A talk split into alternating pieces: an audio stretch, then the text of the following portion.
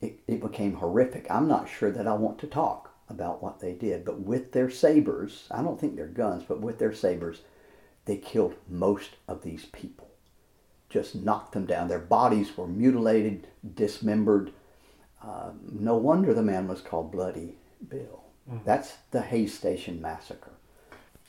You are listening to History Man, the platform for historians, curators, and authors to tell their stories of the American Revolution, walk in the footsteps of heroes, and proclaim freedom reigns.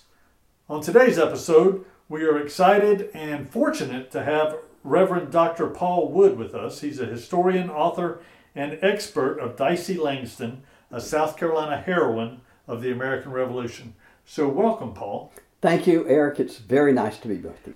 Eric, my next project, I'm already underway with it, is about a very different sort of person from South Carolina. This is William Bloody Bill Cunningham.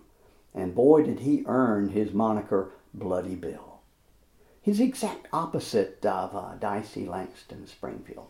He was a horrible person. Along with three massacres where he had help from other angry Tories, he killed at least 75 people.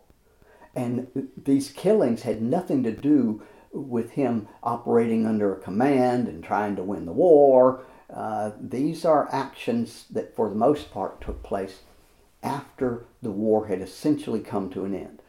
He is the worst of the worst of the participants in the Civil War.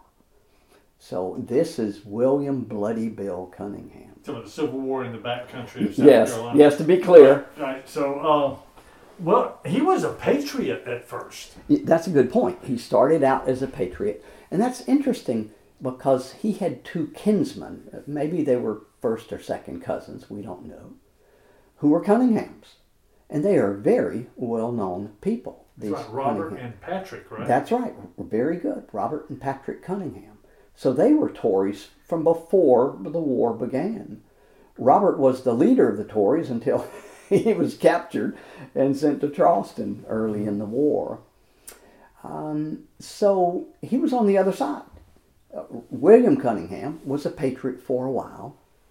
There are a couple of stories as to why he switched sides. Yes. I, I've, I've wondered, is he a plant? Did uncles come up and, and, and put him on the patriot side to be a plant for them because they were Oh. they were political movers and shakers up there in, in Laurens. Well, that's a good point about those Cunninghams. I've never thought of that before. I really doubt it. Okay. Uh, All right. He he was forced to go to the Low Country as a patriot. He didn't want to do that. He didn't want to go to the Low Country and take part in the fighting, but his commanding officer forced him to. Then the commanding officer wouldn't let him leave the Low Country and go back home. So why did he not want to go to the lower lower part of the state? I don't know. What was his dad an invalid Well, that might be the answer. or his brother? His What- what- brother was an invalid. Brother was he an was. Uh, you and I would be in a wheelchair if Okay. uh, we had his disabilities. So these two patriots, who despised Cunningham already for some reason, they um, they assaulted his father and his brother. They harmed his father and killed the brother. The brother was forced out of whatever chair or bed he was in, and they killed him. So when William Cunningham got word of this, he set out for revenge. And the first of his murders was to make his way back to Laurens County, where he had grown up, and just walk up to one of those two culprits and shoot him dead. Correct me if I'm wrong, he was like in Georgia or Florida at the time when he heard about that and walked all the way home. That's a story. Oh, okay. I, right. I, I think all there's right. some elaboration there that Very anyone good. would walk all the way from. Jack, uh, I'm sorry, Savannah, Georgia, Well, he certainly didn't County. walk later when he had the fast horses, right? Oh Uh, but, uh, gosh, he rode fast horses. Yeah. One of them was called Silver Heels. Right, right. Bloody Bill Cunningham in South Carolina is a story that is just wrought with violence all, all the way down from from the time he was whipped uh, as, Yes. a, as a patriot In the Low Country, in yes. the Low Country because he didn't want to be down there to begin with, to the time that they killed his brother, and then he comes back and kills them, yes. and then it's just on from then on. I mean, it, That's right. There are uh, records that prove that he was serving as a loyalist under command. He was almost certainly at the Battle of Kings Mountain, though I might have trouble proving that uh, for the sake of the book. He was in other battles, but then he began to operate on his own uh, with, with some helpers. So um, he set up a camp, a camp of some sort, somewhere in Oconee County. Uh, the stories refer to the mountains of South Carolina. Maybe Pickens County, maybe Table Rock. Uh, there are a couple of stories about him being at the foot of Table Rock Mountain. And um, his first assault was on the town of Abbeville. He damaged homes or burned homes and that sort of thing in Abbeville. So when, when, let me stop you right there. There's a tendency when we hear stories like that and we hear Bloody Bill Cunningham, we think to ourselves, oh, well, Bloody Bill Cunningham was by himself and he had like this this uh, this vendetta against everyone and he went out and massacred or mauled these people right and left. But it wasn't just him. He had a group of soldiers. I mean, numbering how many? Hundreds? Yes, there's debate. There, there's more than one version of how many men went with him out of Charleston on that that horrible rampage that we call Bloody Scout. Uh, Bloody Scout took place after the British had consolidated their forces and uh, refugee Tories into the Charleston area. Uh, maybe 500 men, maybe 300 men. Wow. But, but some of them returned to Charleston after they stole the cattle. See, their objective from their commanding officer was go out and round up some cattle that belongs to those patriots. The British were having a very hard time feeding everyone in, in, in Charleston. So when they were at the camp at the foot of Table Rock, what, what you're saying, did they have three to five hundred with him? no, no, he would have had a much smaller okay. band right. by then. I'm and, sorry I jumped ahead on that. No, that's just... okay. And we don't know for certain that uh, he was at Table Rock. Um, I think he was, but as my research continues, I, I need to verify that. Sure. Um, so yes, there were some individual murders, and and we know that during Bloody Scout there were certain individuals he wanted to kill. And this had nothing to do with trying to win the cause for, for the crown and, and keep the colonies uh, within uh, what you and I call the United Kingdom. No, he was out for revenge. This is a man who was out for revenge.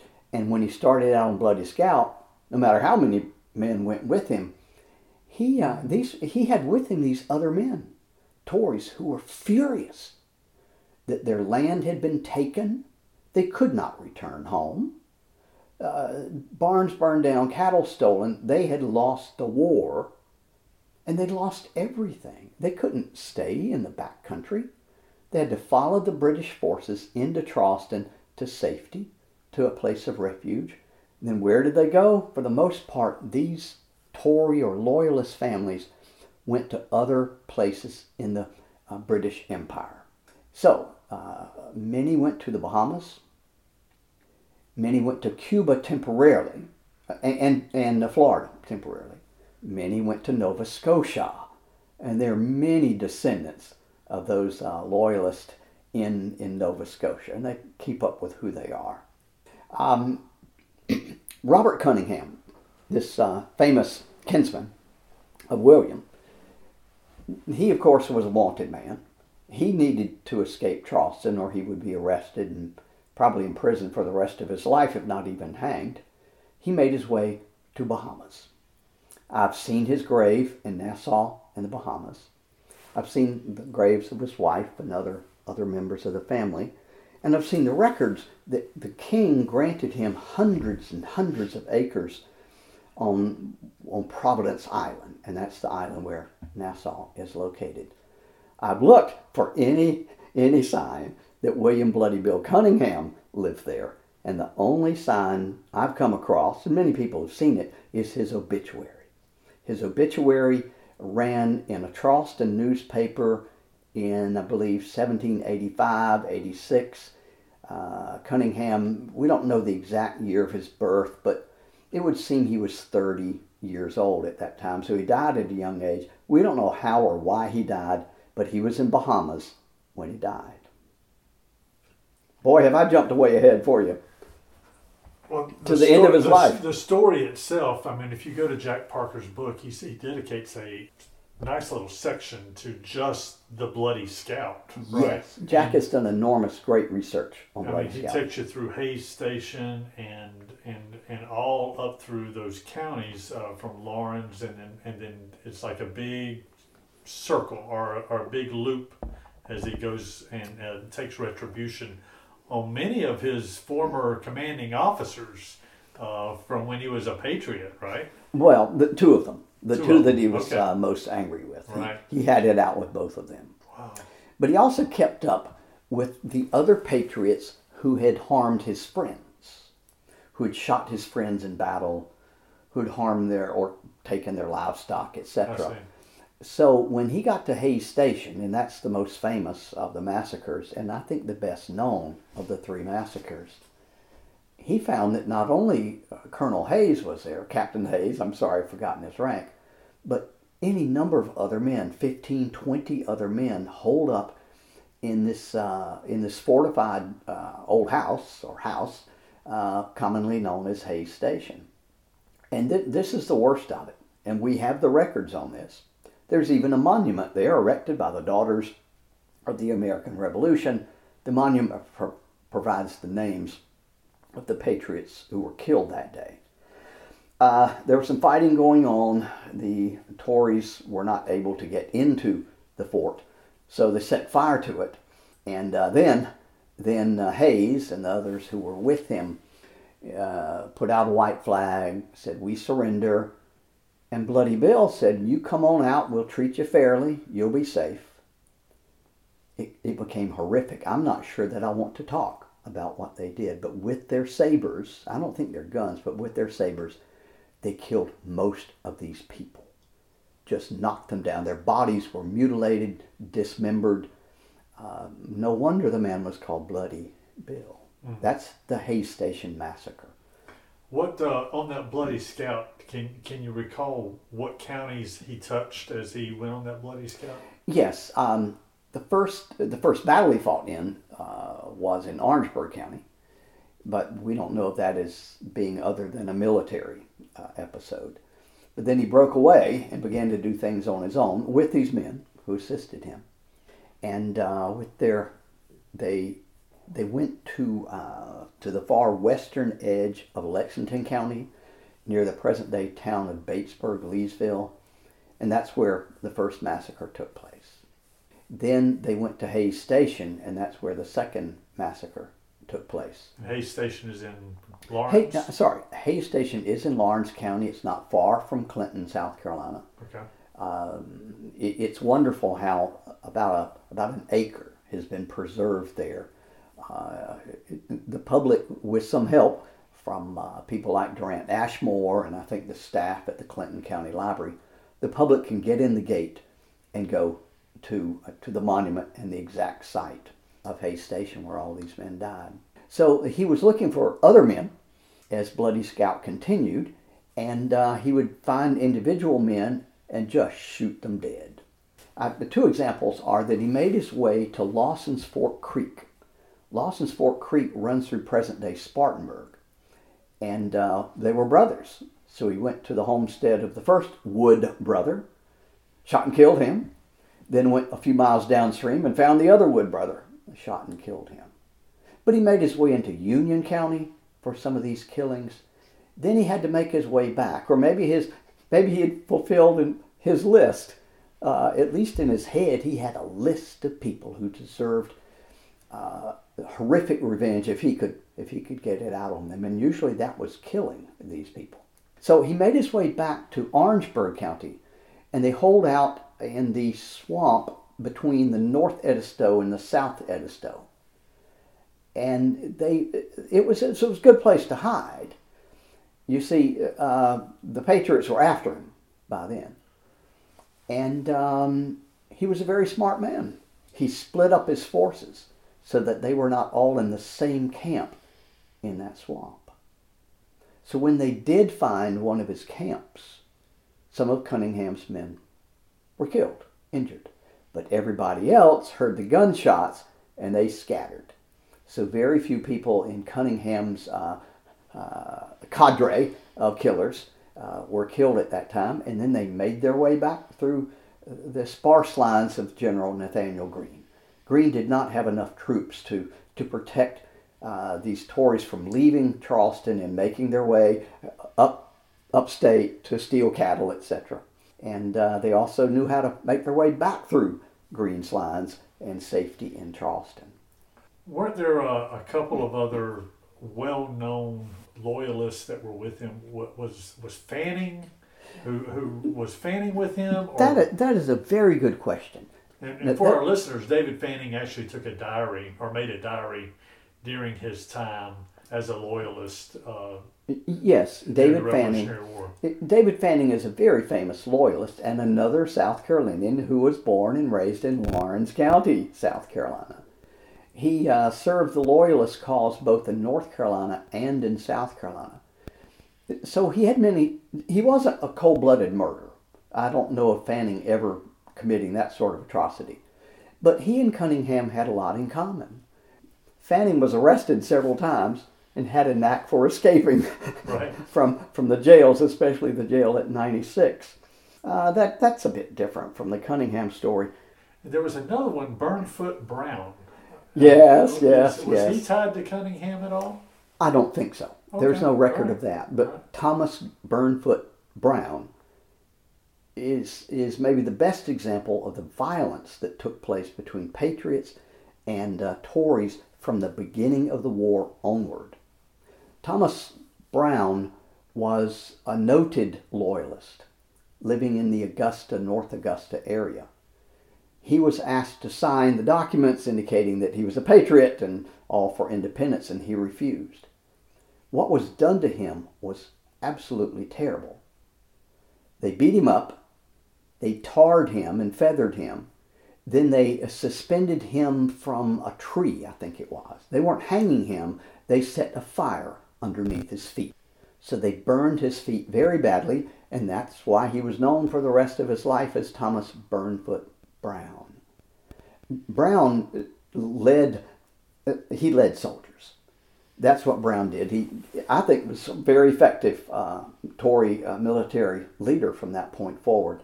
But we, we know of Brown mainly because of how he suffered at the hands of patriots. So no nowhere in your records have you linked Burnfoot Brown with Cunningham? No. I, I, in fact, I'll be surprised if I find any linkage, despite the similarities right, right, between these men. Right. Well, I'm, I'm looking forward to that research. I'm looking forward to you eh, reading the paper that you come out, or the book that actually you're hoping to, to pull out of this Cunningham research. And uh, once I got into this puzzle of the Revolutionary War in South Carolina, the Cunningham story is just something that you never hear about. It's unique. It, it talks about just the violence in the backcountry of South Carolina, and it really just drills that home, and it, and it opens your eyes that it's not just this British military lining up against the, the, the Patriot forces and they're exchanging gunfire we're talking real, real civil war in the backcountry. Yes, and much of it, you and I would call it in this day and time guerrilla right. warfare. I think that the public needs to know that the American Revolution was not uh, that good guy, uh, bad guy scenario that you just described. There's a lot of gray area in there. A lot of gray area and a lot of violence carried out by both sides.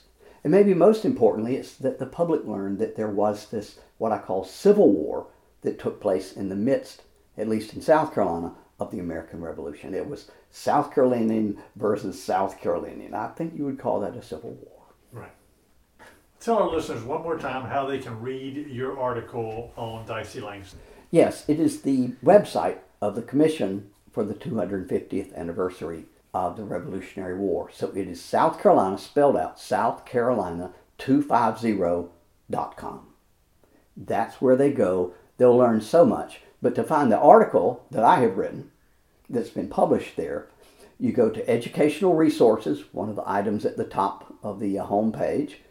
Among the educational resources on the drop down menu is Publications.